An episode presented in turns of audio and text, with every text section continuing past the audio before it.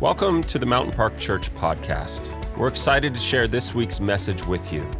Our mission is to allow God to work in and through us, and we'd love to hear your story of how God has been working in or through you. Email us at mystory at mp.church and tell us how God has been working in and through you. Well, it's an honor and a privilege to be with you here again for revival nights, and uh, I just want to say how good it is to see people in the house of God on a Friday night because you're hungry for God. That's a that's a good sign. and so bless you for being here. You could be anywhere else, but I don't know about you. This is where I want to be. I, I want to be in the presence of the Lord. That's amazing. And uh, I just want to honor your pastors, your leaders. We just, uh, my wife Lisa is with me here, and we've just been growing in friendship with Andrew and Rochelle. And how many know you're blessed with such incredible pastors? Love Jesus, love, love you, love the presence of the Lord. And God's building a really beautiful thing here, and don't take it for granted. And, uh, and don't assume you know what it is. Amen. Hit record. This is good. Uh, yeah, don't assume you know what it is you know, because because it's bigger than you know. Because because we're dealing with God, and God just He goes beyond what we can ask or imagine. But I, I'm telling you, I'm so struck by that picture. I can see it like a dam with a little crack in it, and it's it's just it's God's looking for He's looking for openings, and He's found a crack here. And that's a beautiful thing. He's found a place where His glory can just break through all the other stuff. You know, isn't it troubling when you read the book of Revelation? Jesus is knocking on the door of a church going, Hey, can I come in? isn't that a troubling thought? Jesus is trying to get into church. And he's like, If anyone could hear, like, I'd come in. But we can, we can get so convinced and so stuck in what we're doing that we, we don't even recognize the main thing, the main person isn't here but how many know the presence of the Lord is in this place? And it's such a beautiful thing. It's so good. And uh, so I just honor your leaders and, and the way that they're building and what God is doing here. And uh, just excited with you, excited for what that means for our nation, what that means for our region. Uh, because we just, we need, we need each other. And so, for those of you that don't know me, my name is Matt. This is my wife, Lisa. Uh, we're from Lakemount Worship Center in Grimsby, and uh, we just uh, we're so we, we bring you greetings from there. Our house is praying for this house, and and so honored to be running together in these days. Uh, you know, for what God wants to do in our region. God's God's got something for our region. And, uh, you know, I don't know how many prophetic words I've ever heard about uh, you know, about what God wants to do in the nation of Canada. I don't know how many of them I've heard that have something to do with the sound of, of Niagara Falls, but, you know, I think that God doing something in Niagara and in Niagara Falls is, you know, there's so many prophetic words we can just pick it up by like proximity, right? Uh, but but there's there's something God's doing here, and and there's something on that just what I was just prophesying over this worship community the sound of many waters, the sound that is in this region, the sound that's in this place. We need to start singing our own songs. Thank God for all the other songs, but we need to start singing our own songs. Amen. And uh, so, that's good. We bring you greetings from our house and uh, from just you know what God's doing at Lakemount, and just excited to see what God's doing here. And uh, and I'm going to get into the Word. How many love the Word of God? All right. Well, then we're in agreement. I'm going to preach from it. And, and uh, yeah, you know what? I think the, the, most anointed preaching you'll hear isn't just the anointing on the preacher, it's also the anointing on the hearer. And we need to partner with faith because Jesus said, Let the person who has ears hear what the Spirit's saying. So, how many want the ears to hear what the Spirit's saying? That should be all of us. It's more important than what I'm saying. Holy Spirit, anoint me so that as I preach, and anoint us so that as we hear, we're hearing what you're saying to your church in this hour in Jesus' name because he's speaking. Uh, let me just ask you to take your Bibles and turn to Mark chapter 5. Mark chapter 5, if you have your Bibles, it's a good idea when you come to church to bring a Bible, and uh, it'll come in handy at sermon time, but also at worship time. And uh, if you're on a digital device, can I just throw this in for free? If you're on a digital device, you know, one of the reasons, you know, when we close our eyes when we pray, we don't close our eyes when we pray because we get better reception. Okay? We don't close our eyes when we pray because, you know, God can't hear us unless our eyes are closed. Because if that were true, you know, all my praying when I'm driving is super dangerous all of a sudden, okay? We close our eyes when we pray because we want to eliminate distraction. Does that make sense? That's why we do it. You won't find in the Bible where it says close your eyes when you pray. It's just we've we've taken that practice and said we want to just kind of shut out the distractions so that as we focus in on God, we we close our eyes so that we can see. So as we come to the word of God, let me just say that it would be pointless for us to close our eyes when we pray and then scroll Instagram or whatever else while we're in the preaching of the word. Amen, Pastor Matt. That's a really good word. I'm, I'm closing it right now. Thank you for that word. It just, it's not that that's wrong, it's just in here, it's distracting. And if we can be here while we're here, then what we're praying for has a better chance of happening. We're praying for God to meet us here. Let's fully be here attention, heart, mind, and soul. Amen? Amen. Close your eyes. Oh, I'm just kidding.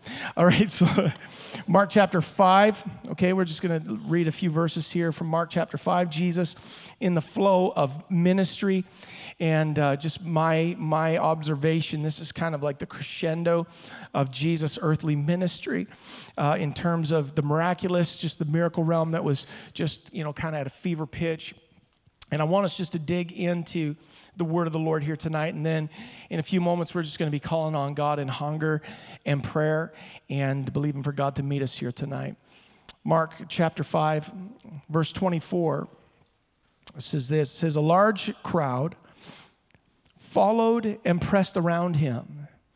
And a woman was there who had been subject to bleeding for 12 years. Just let that sink in 12 years. 12 years.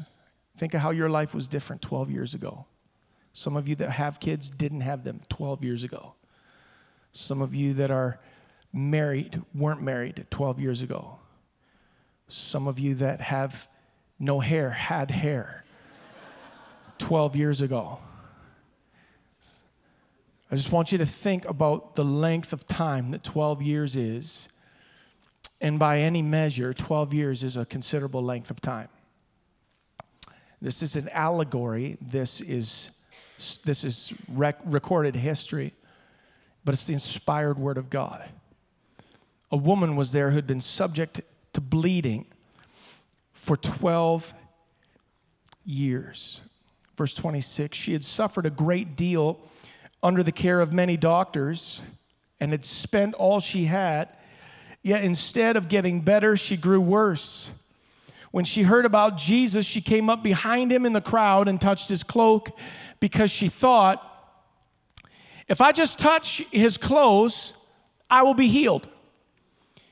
Immediately, somebody say immediately. Immediately, her bleeding stopped and she felt in her body that she was freed from her suffering. Now, just for a moment, just pretend you've never heard this before. That's amazing. That's amazing. She was bleeding for how many years? 12 years. A lifetime ago, kids ago, a marriage ago, hair ago. Like 12 years. She was bleeding. 12 years not ago, but 12 years long. 12 years of a circumstance that is painful and debilitating. We're going to dig in to what it is, but it was a long time of this thing going on. And for 12 years it was that way. And she had an idea, touched the hem of Jesus' garment, and immediately she the bleeding stopped and she felt she was healed. That's amazing. And somebody should get encouraged if you're in the middle of something. Someone should get encouraged if you've been facing something for a long time. If it's been a long time, it doesn't mean it's for all time. It just means that Jesus can still step into the midst of your 12 year journey. He can step into the middle, like, He can change anything. So get your hopes up. Immediately, her bleeding stopped, and she felt in her body that she was freed from her suffering. At once, Jesus realized that power had gone out from him, and he turned around in the crowd and asked, Who touched my clothes? Awkward. Everyone's just walking along. It's an awesome Jesus service. People are loving it. You know, there's lots of faith going. Jesus is teaching.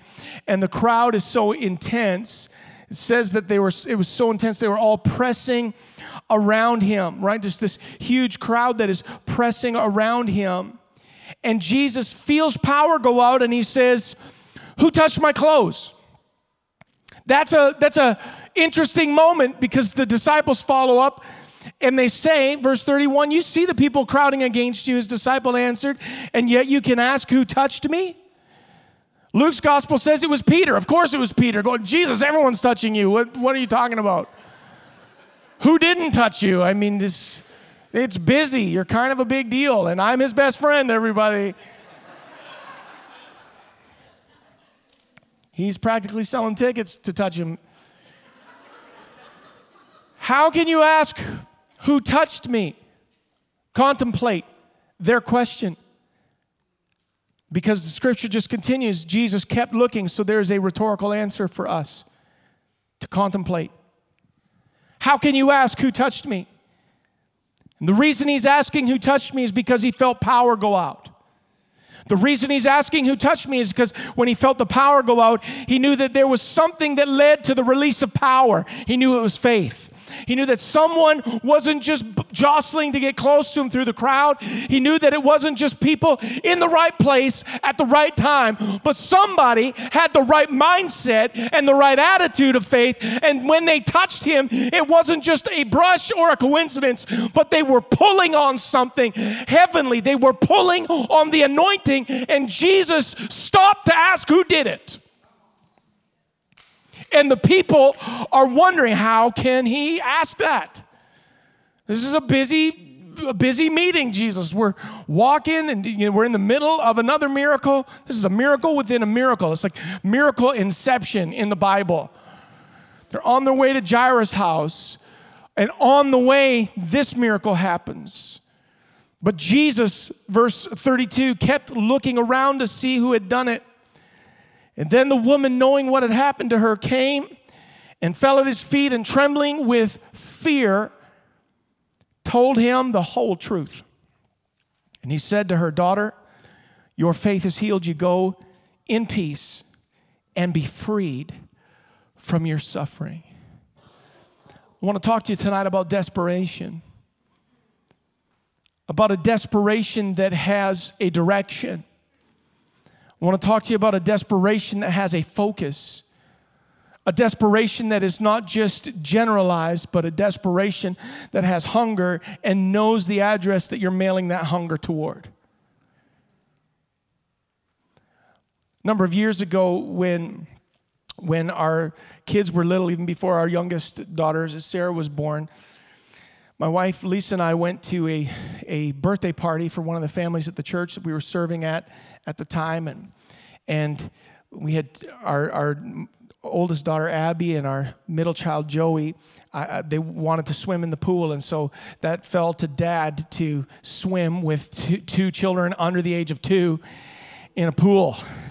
Is there anything more stressful than pools and children? Yes, there is. Water parks. Every kid looks the same when they're wet. And if you have a kid that's a flight risk, good luck at a water park. Can I get an amen to that? Well, anyways, we, we're at this pool party, and and it fell to me to take the kids in the pool. And so this pool is busy. There's all kinds of people, you know, the older kids and the adults are diving in one end, and, and then there's some kids floating around on, you know, swans and whatever. Not real swans, like the inflatable ones. It wasn't like some ritzy party with a bunch of rich people. Like, let's get a swan and swim with it. Okay, it was inflatable. Don't be weird. Okay, so so I'm in this pool and I've I'm getting these, you know, our two kids kind of used to the water and this would be like one of the first times for them. You know, they've been in the pool a couple of times before, but like everything's new to kids. So it's like, yeah, dad's the hero. I'm going to take him into the pool, and this is awesome. And so we're just kind of getting used to it and just kind of doing the bouncy thing. A little bit more wet. Oh, it's kind of cold. Isn't this fun? Ooh, and they're kind of gripping onto you, know, the way kids do. Just anything works, you know, your eye socket, a nose, right? Just hanging on to me. And suddenly, immediately, as we all shouted out from the scripture, immediately this pool has, I don't know how it passed code, I don't know who built it, but if they're listening, they should be in jail. No, this pool was the steepest incline from shallow to deep end that I have ever been in in my life. And I'm not exaggerating, it was probably like 85 degrees. Like it was just is there even an edge on this? And so picture me now. I have two toddlers. Isn't this fun? We're having, it, ooh, it's cold. Isn't that great? Boom, and I'm underwater.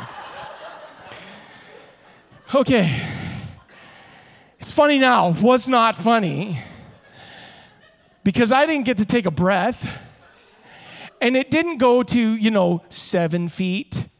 It didn't go to eight feet. I found out later it went to 12 feet. It was a diving pool. No one said that. There's no warnings. Kids are s- swimming with swans. Adults are diving and doing tricks. I'm the moron going, hey, everybody, isn't this a good time? And suddenly, my feet are, you know, I feel nothing, and I'm underwater with two children who also did not take a br- uh, breath but they grab tighter to whatever they can grab onto me. And so without breath and without, you know, feeling this edge that's like, I can, I literally, I could not climb back the other way. I'm not kidding. It was 85 degrees. It was nuts. So I made a decision. I have to go down to go up. And that's when I found out it was 12 feet. so I am hucking downward.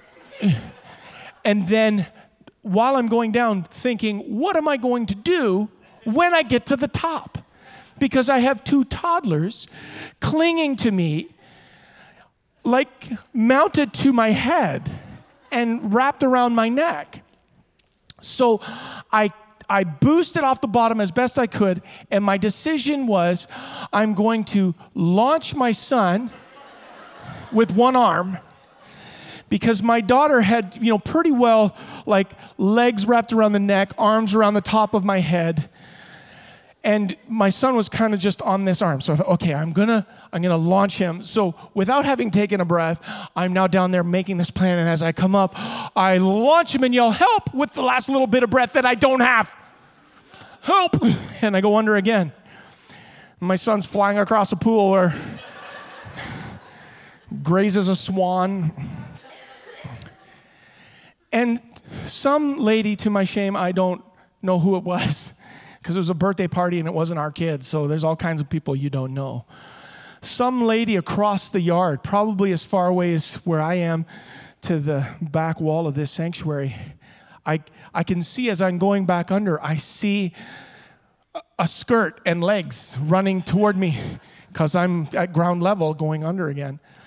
And when I come back up, this lady has jumped in with all her clothes on and grabbed my son and was calling others and other people started jumping in took abby and everyone's concerned about the kids and i'm just i'll be, I'll be all right. Somebody just pump my legs and get the water out. And what's a funny story now was desperate then. Because the thought of what can happen, and if no one noticed, what do we do? Because it's loud and the music's playing and everybody's splashing and everyone's having fun, and the, the yell of help sounds just like, yeah! When everyone else is like, yay! Woohoo! But someone heard my cry and, and saw my 10 month old launch across the pool and came and jumped in. See, d- desperate times call for desperate measures. And that lady came running and jumped in in her clothes, probably not what she planned on doing in coming to a kid's pool party. but threw decorum to the side and jumped in to make a difference because she could see the desperation. This woman that we're reading of in Mark chapter 5 was in a desperate situation. She was bleeding for 12 years. I don't know everything, but I know that bleeding that long isn't good. I know that that is a significant issue.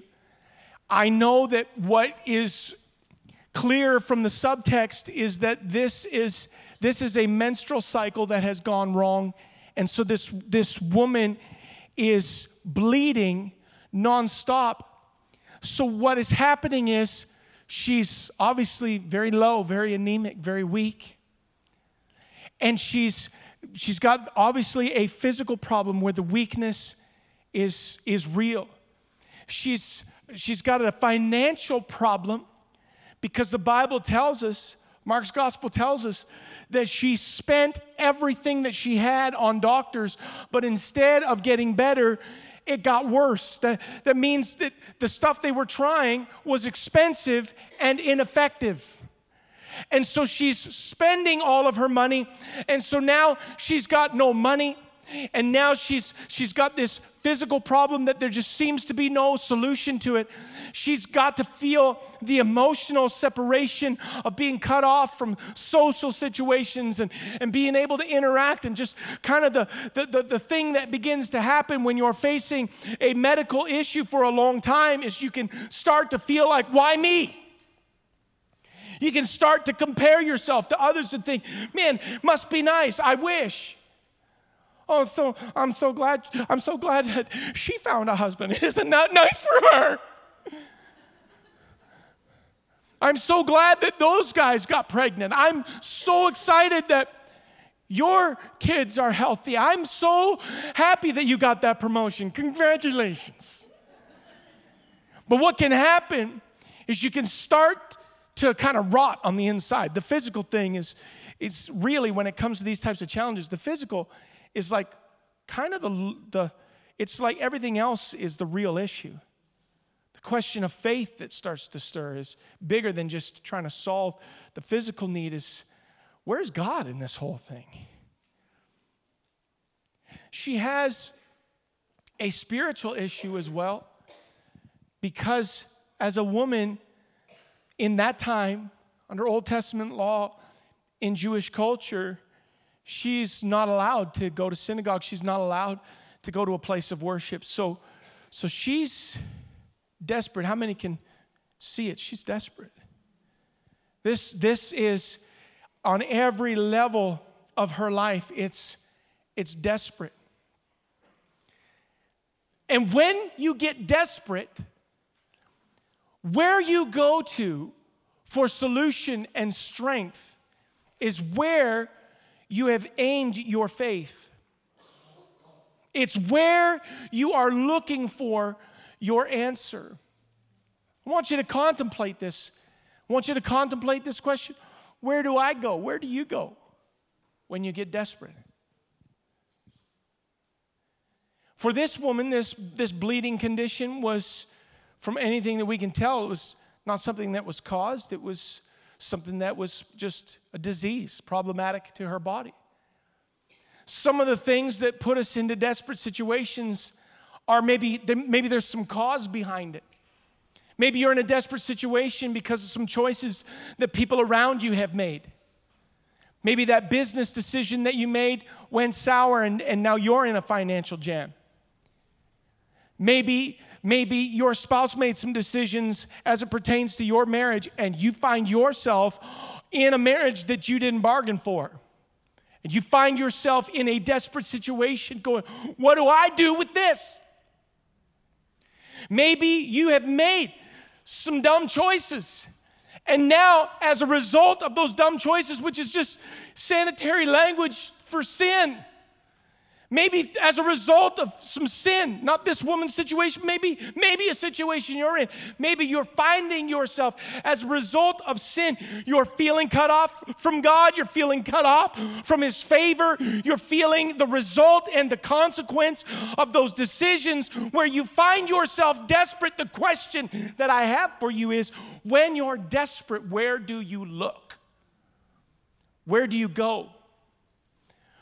Where do you look for solution and answer? This woman had tried the medical route. That's not wrong, by the way, if you're in a medical journey. It's not as though that's included in the text to say, and she went to doctors. That was stupid. She should have just come to Jesus. She was like this for 12 years. Before Jesus launched into his earthly ministry, she had this problem. It's not wrong to go down a medical route. But I would suggest to you that if you're in a medical journey, don't put your hope in what the doctors can do. Keep your eyes on Jesus and let God use the doctors through your faith. That's totally wisdom and faith cooperating. So I'm, I'm, I'm not saying anything about that being wrong. But when you're desperate, where do you look? This woman got desperate but I want to point something out. In her desperation, she found herself in the presence of Jesus. Maybe all the scenarios that I am just kind of unpacking here of things that have happened to you, or maybe things that you've done, or a business deal gone wrong, or a marriage that's in trouble, or, or whatever else, wherever you might find yourself tonight, listen to me. Listen, listen. When you're desperate, get to the presence of Jesus. Get into the presence of Jesus.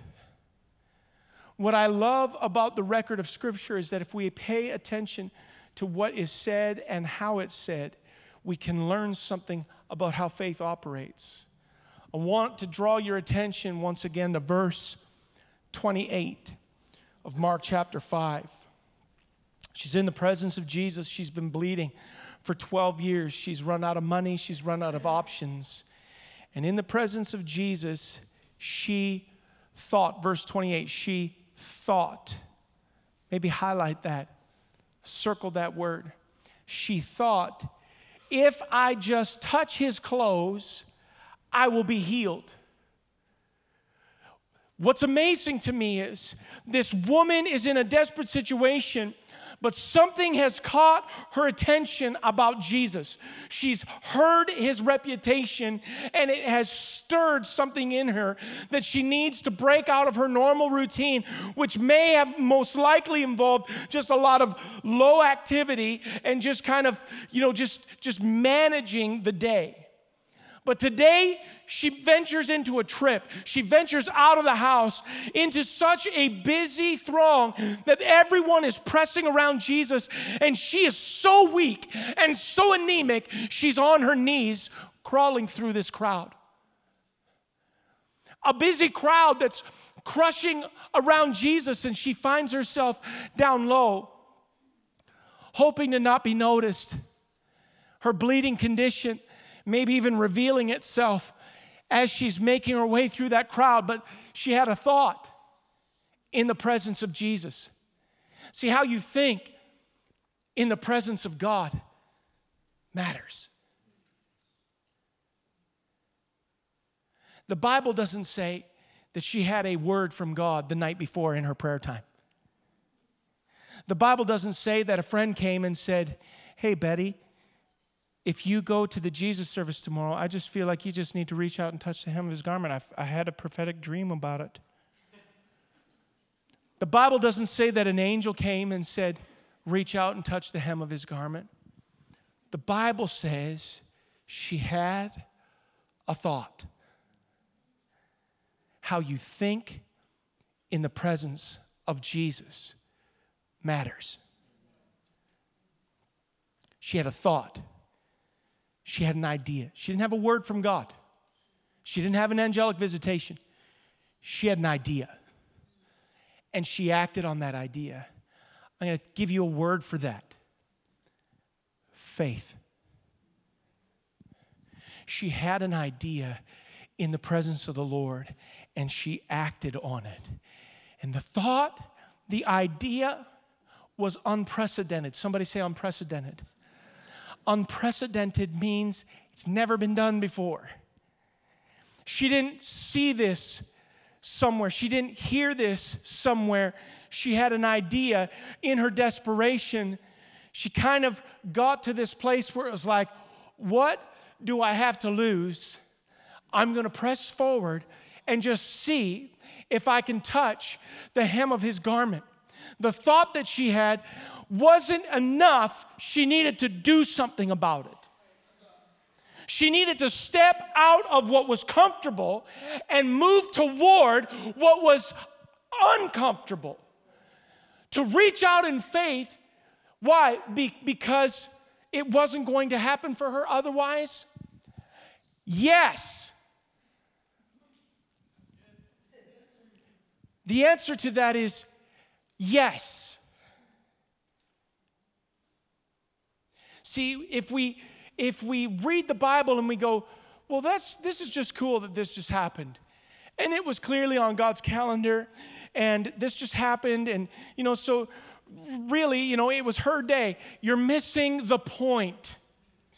You're missing the point the point of the story with all of the detail that is included is not so you could just go, Isn't that cool? She did that. The point of the story is for you and I to catch hold of something. That when I'm in the presence of Jesus, I need to pay attention to the thought that is in me because that thought that is in me could be something that requires a bit of action and causes me to press through and do what I haven't done before, to receive what I haven't received before that I have to be willing to get uncomfortable and do what I need to do to get close to Jesus. And too many times, and I'm talking in Canada, and I am a Canadian born in Ottawa, I know what I'm talking about. We're pretty passive as Canadians. I'm insulting myself if you're insulted. But even if you were, you wouldn't tell me because you're Canadian.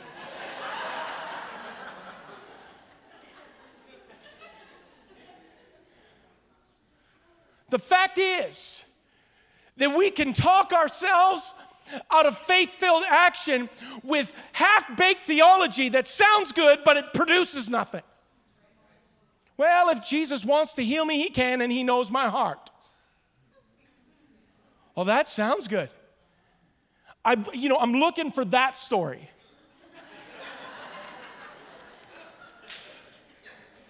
so Betty was just like, Jesus knows my heart. I'm not even going to trouble myself to leave the house. I'm going to sip on some iced tea and believe that today is my day. and perhaps he can bring me my miracle with a side of fries. I'm just going to stay right here. Can we catch something? The thought in the presence produces action that releases breakthrough and the story is recorded the way it is, so we do that math so that we think that through and recognize this is not a story of simultaneous coincidence. A desperate woman and the healing power of Jesus. What we have is a desperate woman in the presence of Jesus getting an idea and acting on it. See, when we're too good to come to the altar, and I, am sorry, I'm just preaching like I mean it because I do. There's, I can just meet with God later at home. Yeah, I know you can, but there's something about getting when the getting's good. There's something about coming when the Spirit of God is moving. There's something, if I can see anything, and if I've learned anything about partnering with the presence of God, it's about seizing moments. It's about moving in partnership with Him in the now, not waiting till later and being all Canadian and demure about it. I mean, if we can wait till later, why did the four friends rip a hole in the roof and lower their friend in front of Jesus? Just wait till the service is over and catch him in the hall.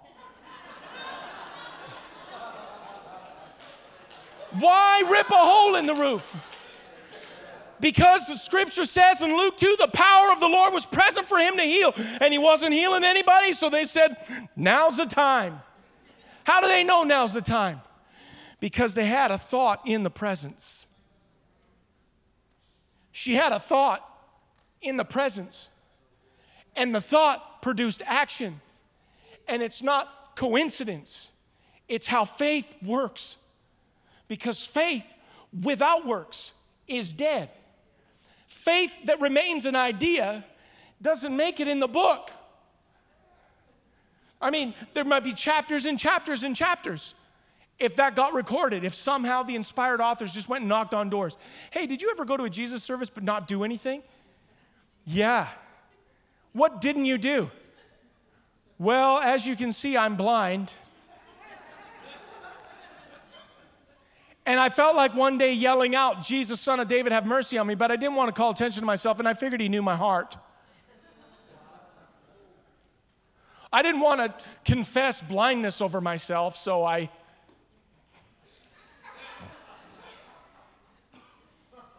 So I, I, I, I stayed here. If an inspired author managed to find the people who did nothing, the book would be enormous. But the record of Scripture is meant to teach us something about how faith works. And she crawled. She crawled because she had a thought.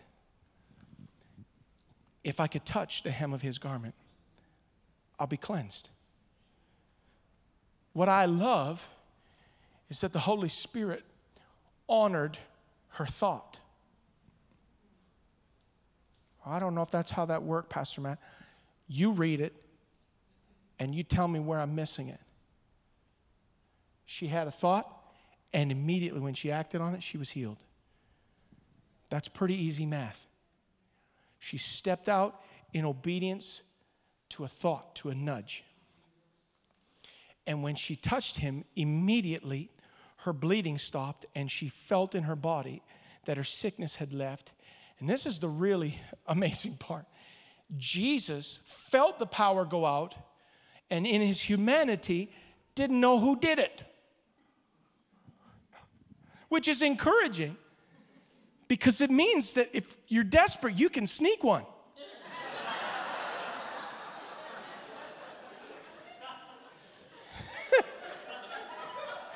That's probably not good theology, but I don't know, it's in there.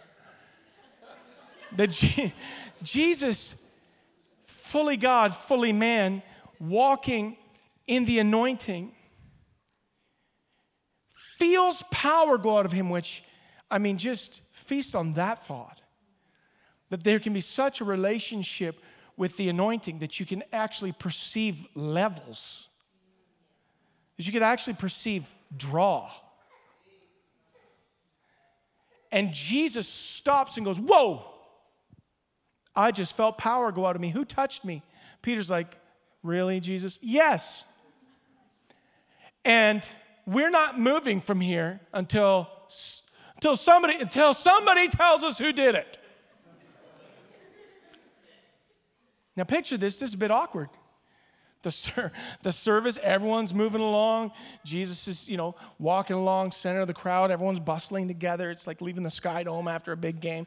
You know, do they call it the Sky Dome anymore? I do. I win. Anyway, so they're moving along, and they're just they're jamming together like this, and all of a sudden Jesus stops, and it's just like boop, boop, boop, boop, boop, boop. everyone's just. Who touched me? Peter's like, Jesus, everyone's touching you. No, no, no, no, no. Who touched me? You know who knew the answer to that question the first time he asked? The woman. Why? Because immediately her bleeding stopped. Immediately she felt in her body that she'd been touched. Who touched me? And she didn't answer at first. Why? Why does it say that she came forward trembling with fear? She came forward trembling with fear not because she was afraid, oh man, I used up some of his anointing and I'm probably to have to give it back. She came forward trembling in fear, not because she was just like afraid to talk in front of a crowd, although that might have been part of it. But she was afraid because, like I said, in first century Jewish culture, under that Old Testament law, for a woman to be ceremonially unclean, bleeding as she was, for her to touch a Jewish rabbi was forbidden by the law. And for her to reach out and touch him by law made him unclean. by law meant that he needed to step outside of being in such a big crowd and separate himself for seven days. And so for her to fess up, and everybody knows Betty, Betty, bleeding, but I don't know. So everybody knows. Sorry, I thought it right away, and then I was like, is that insensitive? But then, then I said it, and you all heard me. So,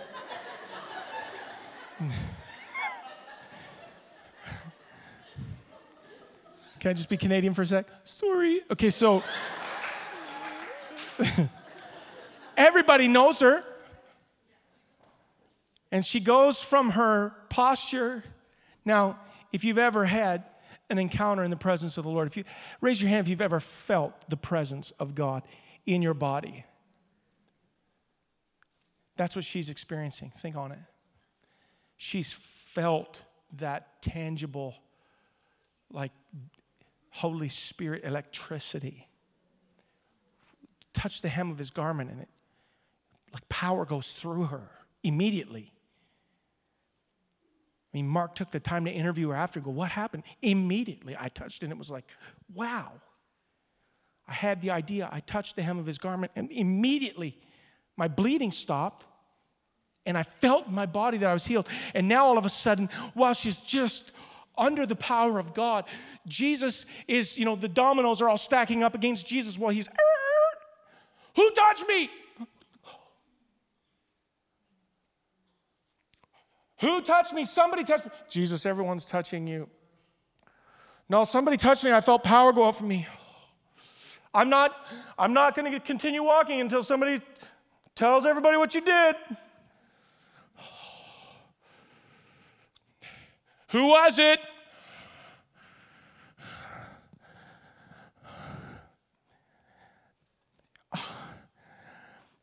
It was, it was me. I, I've been bleeding for 12 years and I spent everything. I tried everything. But I got into your presence and I had this thought if I could just touch the hem of your garment. So I did. And my bleeding stopped. And I feel like I've been healed. And he touches her and says, Go in faith, daughter. Go in peace. Your faith has healed you. Think on it. That miracle could have happened.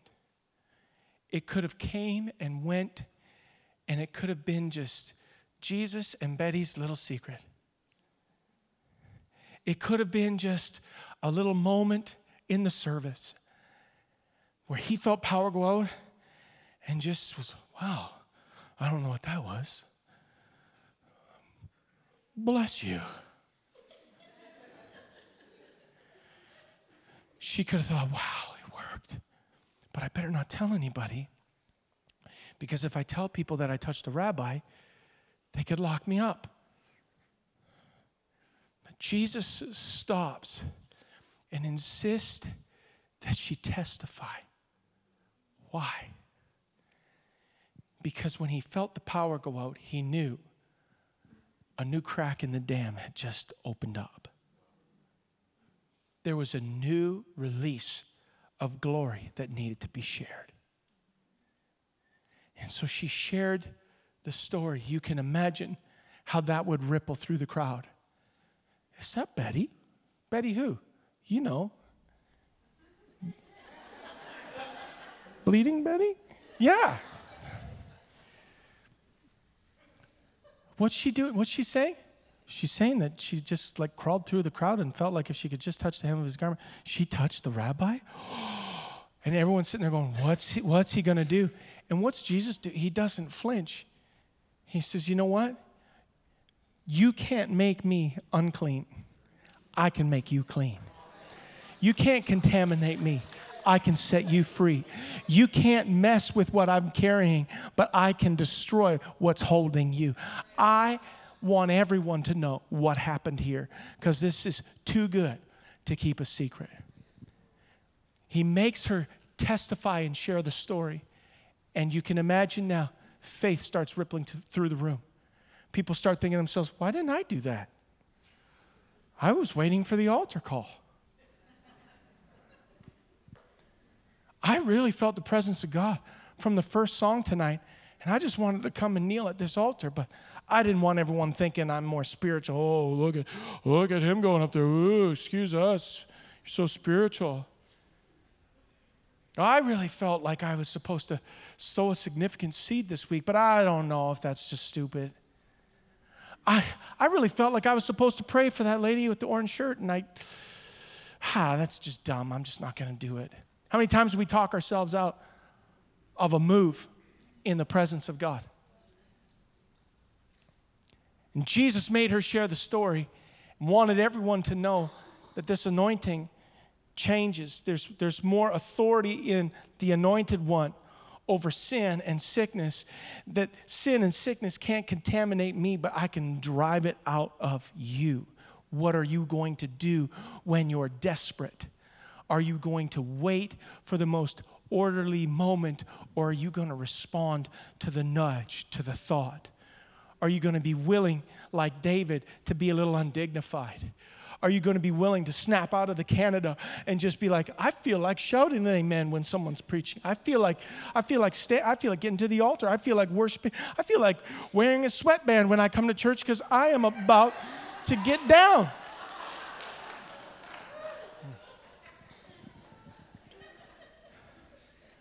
You, you could have a whole line of Mountain Park sweat gear.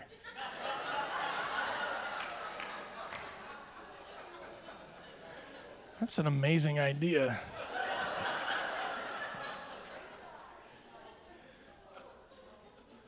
How many times do we talk ourselves out of the bold obedience because it hasn't been done before?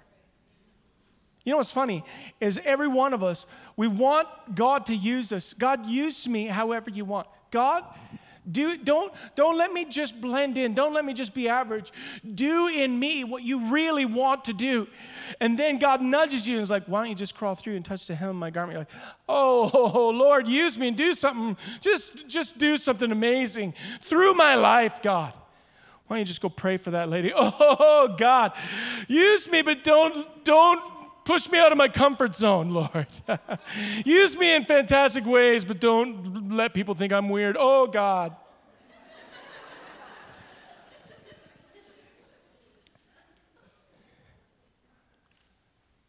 He made her testify.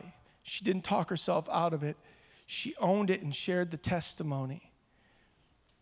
Flip over to the last verse of chapter 6.